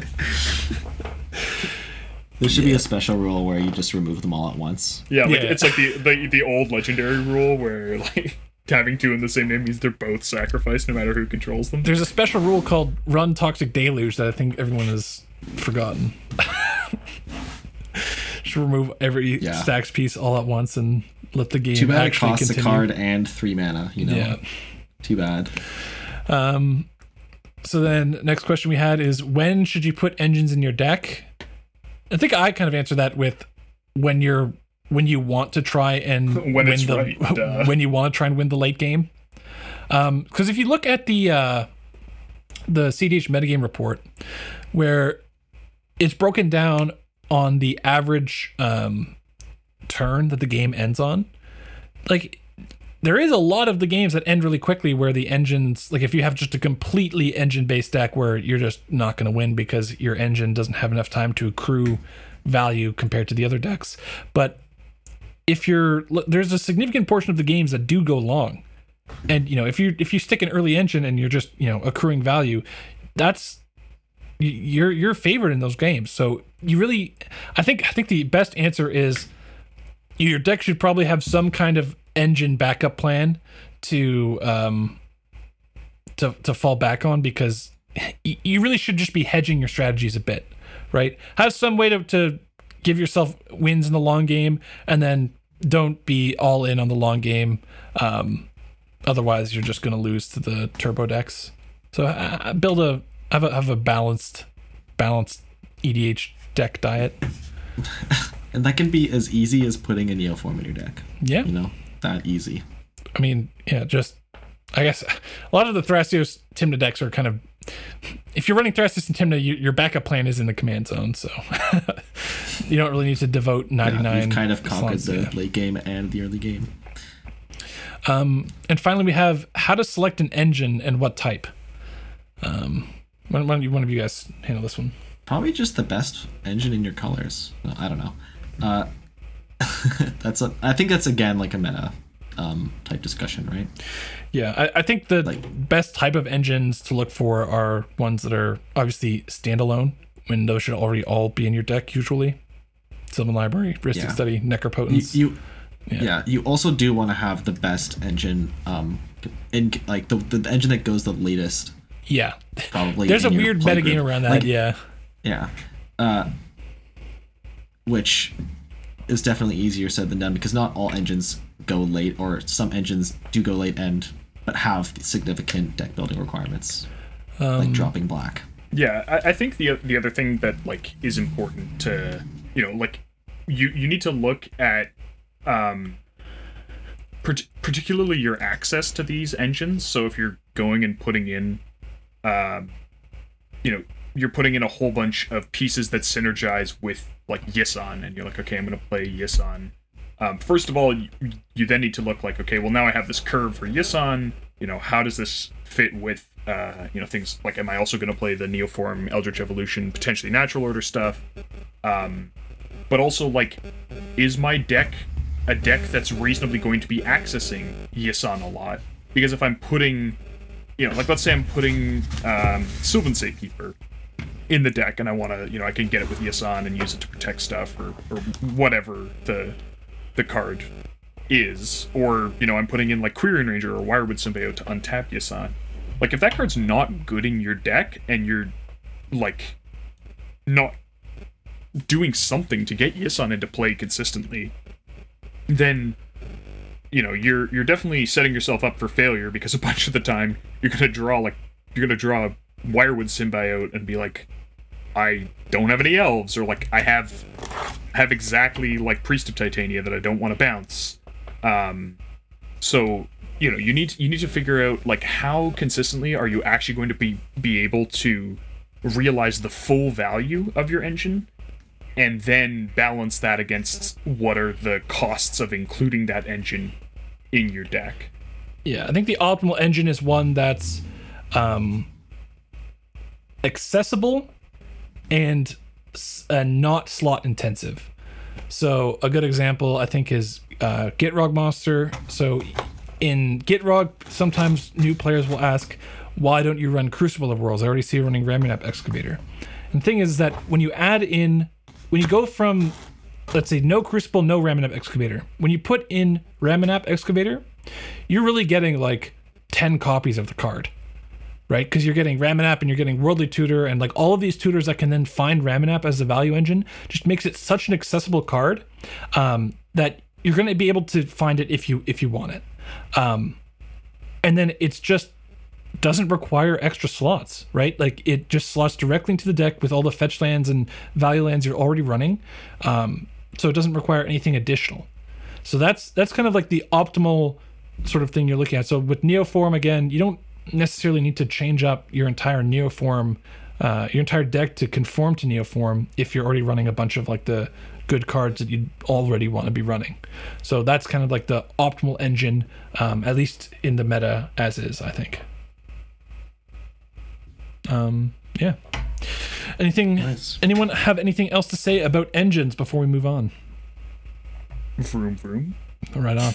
I don't know about I don't know much about cars, but I do know about engines. Hell yeah.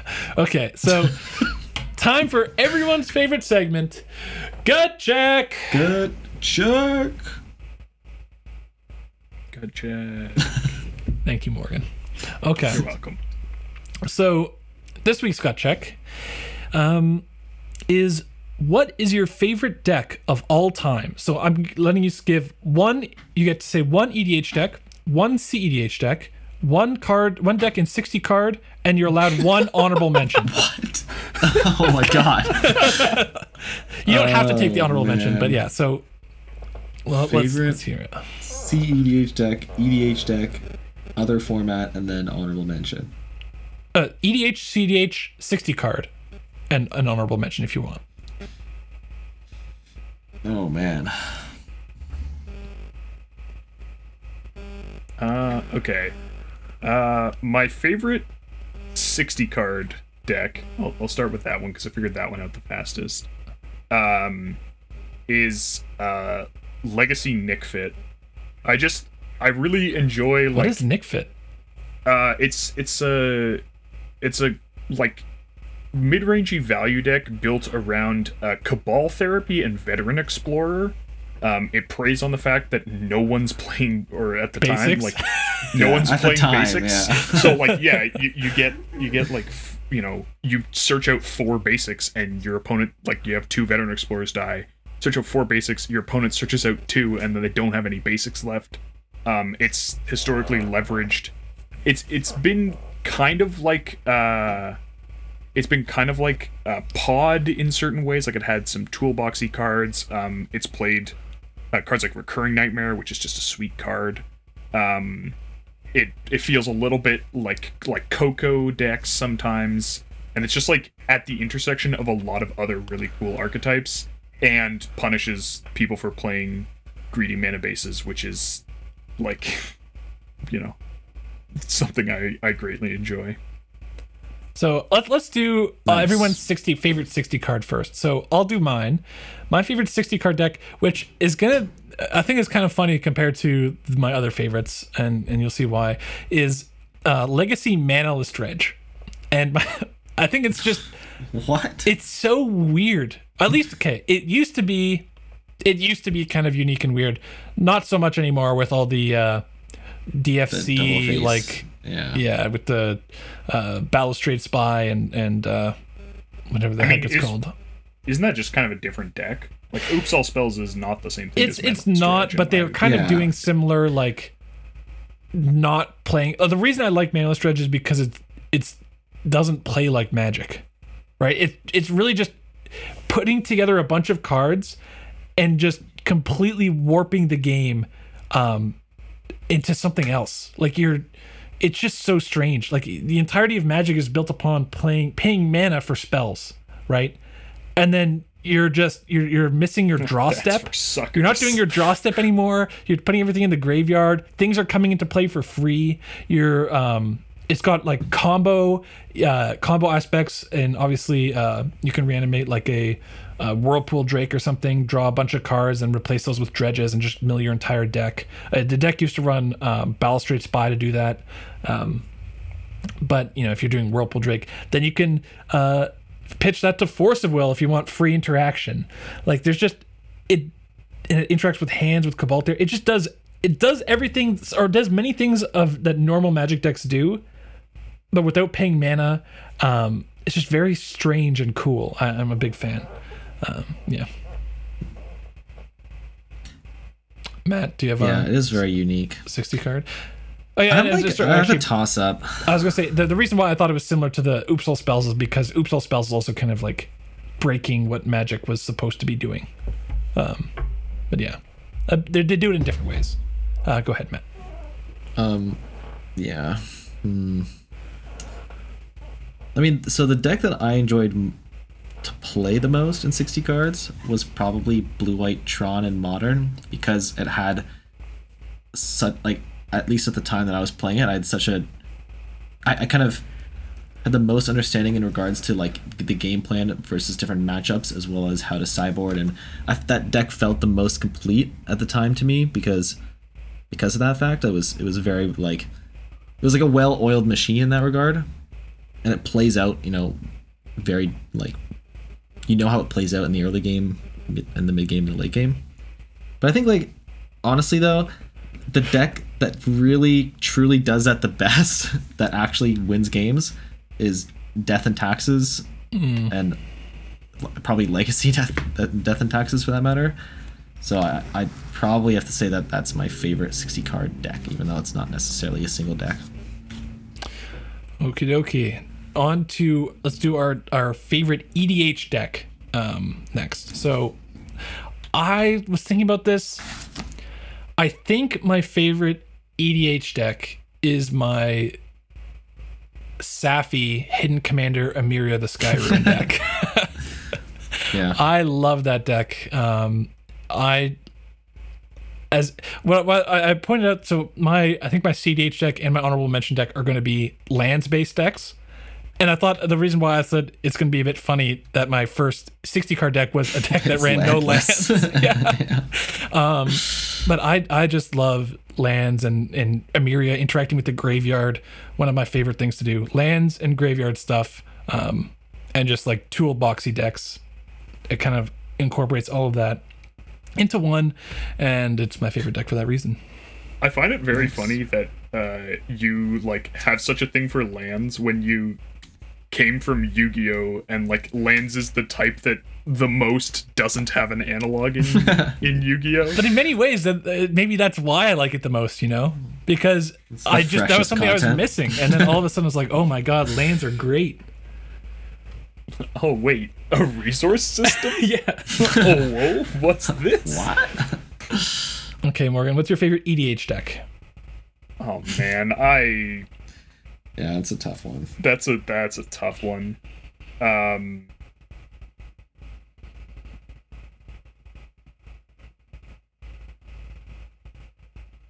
I think hmm played so many EDH decks and played against so many EDH decks. Um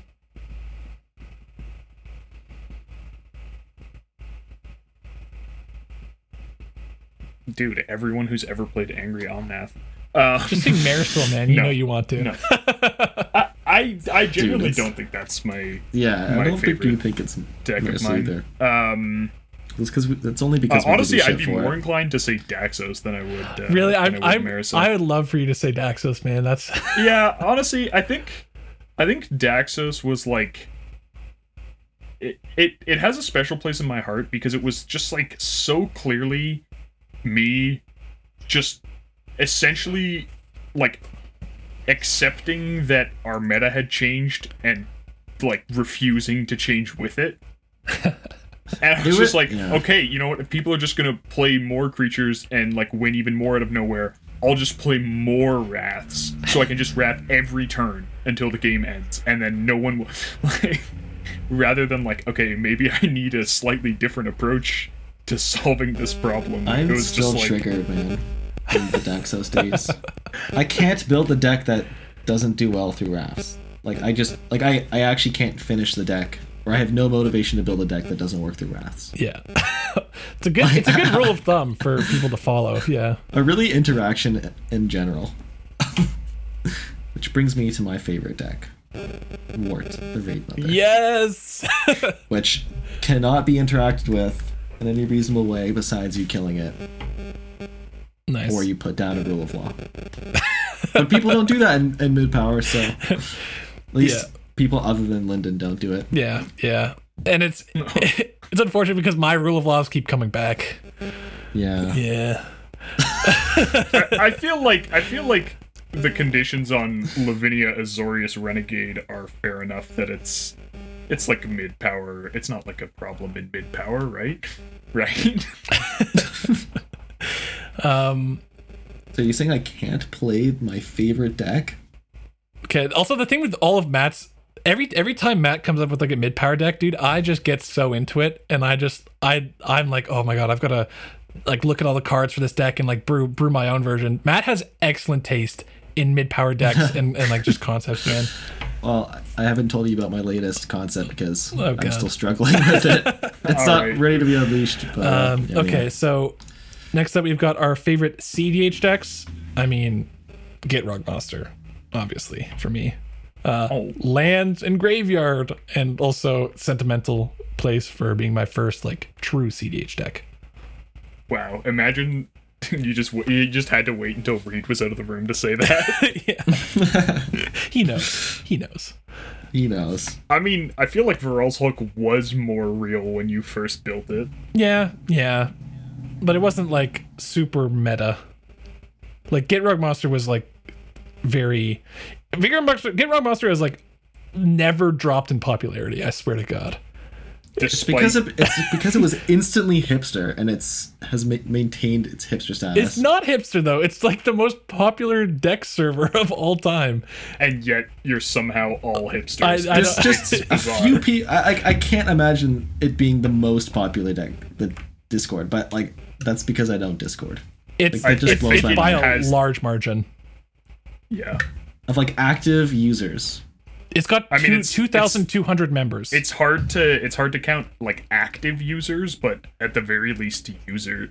Like I mean, just what's the feel? Like what it feels like it's the most active. oh, it's by No, far no, the no, most there's, like- active. in, in terms, okay, in, in terms okay, of active in terms of members, messages. Yeah. In terms of members and in terms of messages per unit time, it's the most active CDH deck server by a pretty wide margin.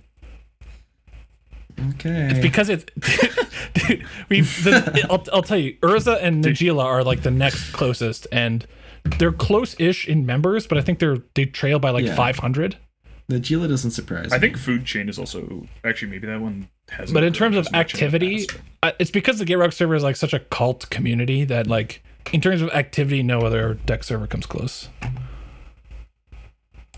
I'll, I'll, I'll, Matt. After the show, I'll, I'll pull up the numbers on like the amount of messages the Gitrog server sent in the past month compared to like the next runners up, and it'll Yeah, blow but- your and mind. then Somehow also then filter by then filter by memes. Yeah, and yeah, then, then it'd be zero. um, so Morgan, favorite CDH deck? Uh, anyone want to try and guess? Uh, Holland. I I wasn't gonna say Holland, and I Muldrotha. definitely am not saying Muldrotha. Dang. definitely not. But it might be. Uh, oh, Anola. No, it's it's definitely Vannifar. Vannifar. like, Matt, not- we not- were so not close. now. If Raid had been on, we would have gotten the. We would have gotten. We've covered, Yeah. covered all not three. now, but when like Vannifar is a deck when Flash was legal. Obviously, the rest of the meta around it was not super fun, but just like I don't know, it was just like it was like you know, uh, it was like brain candy every time trying to like. It's like okay, this puzzle has a solution.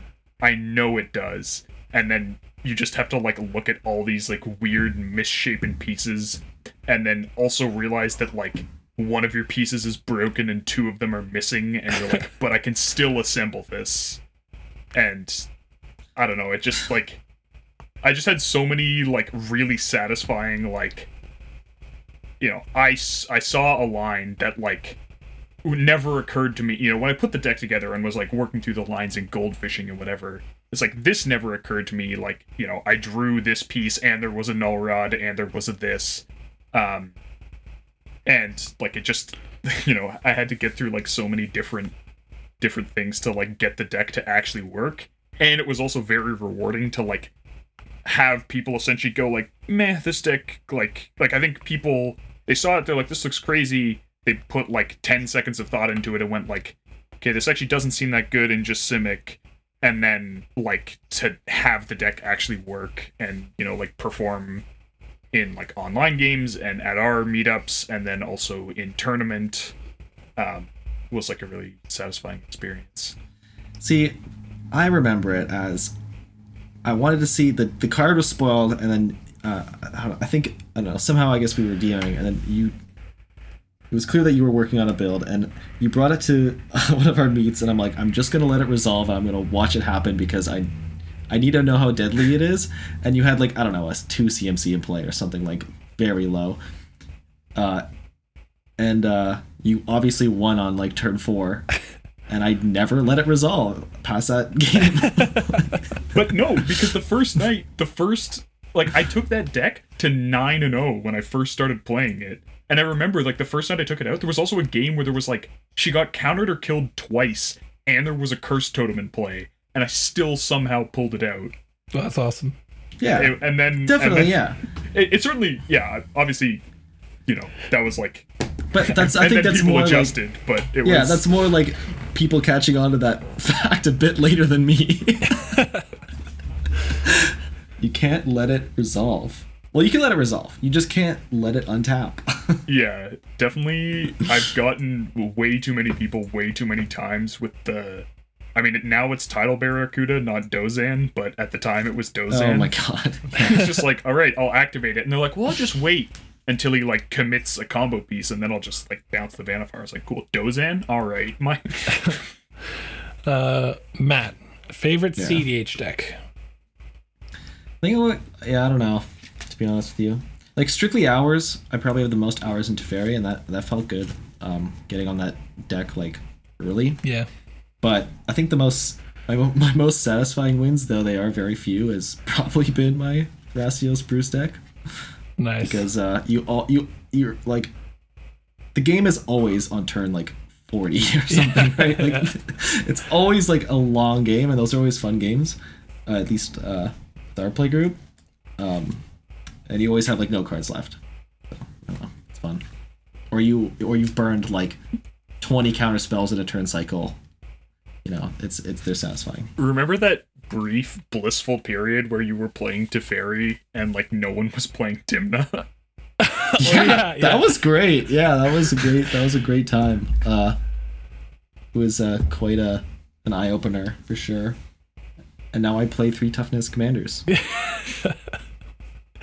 Um, awesome. Okay, I have an honorable mention, and my honorable mention is my Golos 99 land stack. God, it's it's the culmination of my love hate relationship with Golos. I've built, uh, as I've mentioned in a previous episode, like five or six different Golos decks, and every time it's been like, uh, this is too good. Gotta, you know, nerf it somehow. Gotta make it so I can't activate Golos. Uh, it's still too good. You know, it's like just don't run any spells, man. And then also just it. I think it's like the ultimate expression of everything you can do with lands in like commander or like magic just being able to like the idea being try and do everything in the same way that uh manaless dredge is try and do everything all the same stuff as a normal deck in magic without you know spending mana uh you know try and do the same thing as any other normal deck in magic without having any spells and uh lands have gotten to the point where you can pretty much do that so yeah definitely an I honorable definitely mention for me. respect your like beautiful Griffin untap combo. I don't remember exactly how it works, but you came up with this line, I guess, where you could like turn Mutavault into a Griffin and then untap it with like a Griffin la- untapper land. Okay, so there's. I'll give uh, the They, listeners no, of we're the. not. We're not going into this. This Dang. episode is long enough as it is. Honestly, Okay. every every time you bring up the Golos veto. deck, though, you have to just be like, uh, "Well, it's my Golos deck." HTTPS colon slash slash architect. Please leave a comment. True, true, true. Okay. really- Anyone else really have any honorable mentions? Uh huh. Oh man, okay. I mean, this is kind of like I guess it is, but I was working on like Goryo's Vengeance stuff uh, in Modern way before. Uh, I can't even remember the deck name now, but Griselbrand. Griselbrand. No, not Griselbrand. No. Uh, What? or, yeah, Griselbrand. yeah, Yeah, it was that was the Griselbrand. Yeah. Deck, yeah. Way before like Griselbrand was a popular deck, though all the cards were obviously legal in Modern. Put it down, and then like a couple years later, Griselbrand came on, and I'm like, I can't believe I didn't think of this. Okay, Matt. Like, Matt was- has also I been was on the looking ball at those with cards. Storm too. Matt was working on gifts, like a gift Storm deck before Gift Storm was like a thing, and he was so close, man. He was so close. I think what was the the what's the card, the green card that adds one mana of each color. Um, Channel the Sun. Channel the Channel Sun. the yeah, Suns, dude, we were working on like Channel the Sun piles. It was it was hot. Yeah, I I was able to beat Morgan's uh, Soul Sisters deck with Storm. um, I mean, like, I, I mean, not consistently. I mean, I guess you were just you were just too early, right? Because because you were pre Baral, yeah, But which is like what really made still a thing, Storm. right? Sorry. Electromancer was still a thing. Yeah, sure, but playing eight Electromancers for Yeah, which are true. easier Yeah. to cast than Electromancer is, is pretty hot. um, yeah. I guess I, I have a, a very vague and general honorable mention, which is just the casual magics magic decks that I played with my friends in my spare period in high school that got me into the game. There were there were like too many to like you know go through all of them. There was one that was like one of my friends had a deck that was based around the like the suspend cards that put themselves back into suspend and then like um paradox haze for extra upkeep so you were like cycling through them Nice, faster. nice. That was a sweet That's deck. cool. Yeah. Um, Honestly, yeah, this is good. Okay, this is kind of a weird shout out, but shout out to all of Magic Aid's YouTube channel. all of his decks are awesome. he makes sweet decks. Cool. Um, so before we wrap up the show, we've got a few listener questions that we're going to cover. So the first listener question comes to us from uh, Pillsbury Smowboy. Um, and the question is which CDH staple has the best art? Hmm. Okay, I have a bunch of fake answers I want to get out of the way. Okay. So my first two fake answers are Dark Ritual and Counterspell because they have the most art variety options, okay. and I yeah. think all, I think they're very consistent in being good. Uh, yeah, the I most I- art variety options. That's cute. oh, yeah, basic lands. Yeah, Morgan. I've No, no, like- and forest. Sure. you can sleeve up your full art Zendikar lands. I don't care, dude. I'm talking about real art. No, I genuinely, I think the best, one of the best arts is probably Pact of Negation, like all time. Though Jeska's Will, I think, is also pretty cool, but is uh, new. So we'll see how that I sits. I don't want to. I don't want to give this answer because I don't want people to think I think it's a staple, but I'm slowly accepting that I've just lost this one, so I'm gonna say Peer into the Abyss. yeah, Pierre has really cool art. It reminds me of Recurring Insight. And it's just, only it was CEDH playable. it's super Yeah, dope. only. yeah. Um, my answer is ad nauseam. I think it's just, dude. You look at the guy with his like no arms or whatever. He's like on the ground. He's like, ah. It's pretty pretty, cool, Yeah, it's pretty gnarly. Yeah, Um, it's one of the few cards that I. but to be fair, I was just kind of like, I didn't go through every CDH staple and pick up my absolute favorite art. Which I mean, I, maybe my answer is probably different if I uh, if I do that. But Yeah, I picked up one of my decks and like looked through it. ad, ad nauseam has uh, some pretty iconic art. Uh, okay, and then our final listener question comes to us from Play M, which is why is Sans Black Evo tier one? I think the Yeah, so, answer I is mean- it's not right. you you This may is be expecting me to, to give a glib podcast. answer to give a glib answer like it's not, but the thing is, it is. It's tier one, and as we all know, tier lists start at S and then they go A, B, C, all the way through Z, and then you get to one. True, true. Nice. Yeah, That's all I wanted to say about that. I mean, Tier Does anyone- double S. I don't think. Yeah, I don't think anyone on the pod thinks like Songs Black Evo is like. It depends on how you tier lists, and you know, I don't think we're gonna get into that. But like, No, I think I think it's very poorly positioned in the in the metagame right now. yeah, Unfortunately, as much as it's a fun deck to play. yeah, definitely still viable. It's like yeah, lots of decks that are viable. Not everything can be the you know Yeah. super well positioned uber top of the format. But uh, yeah, thank you for our listener questions. So that about wraps it up for this episode. If you guys would like to reach out to us with any questions, comments, or concerns, you can contact us on Twitter at Into North Pod, via our email into the North Podcast at gmail.com, or on our Discord server, the invite, the invite link for which can be found in the description for this episode. An extra special thanks to all of our patrons who help cover the expenses for our show and allow us towards working and allow us to work towards improving the quality of the podcast. If you too would like to become a patron, we are at patreon.com slash into the north podcast. Another way you can support us is via our TCG Player affiliate link. So anytime you want to purchase something from TCG Player, if you use our affiliate link, uh, which is in the podcast slash YouTube description, a portion of your purchase goes towards supporting the podcast. Thank you as always to the band Vox Cadre for our lovely podcast music, to Nate Slover for our equally lovely podcast logo, to our video editor Manta Ray Hat, and to our long-suffering podcast editor Roadkill. Next episode will be out in two weeks. Until then, see ya. Have a good one.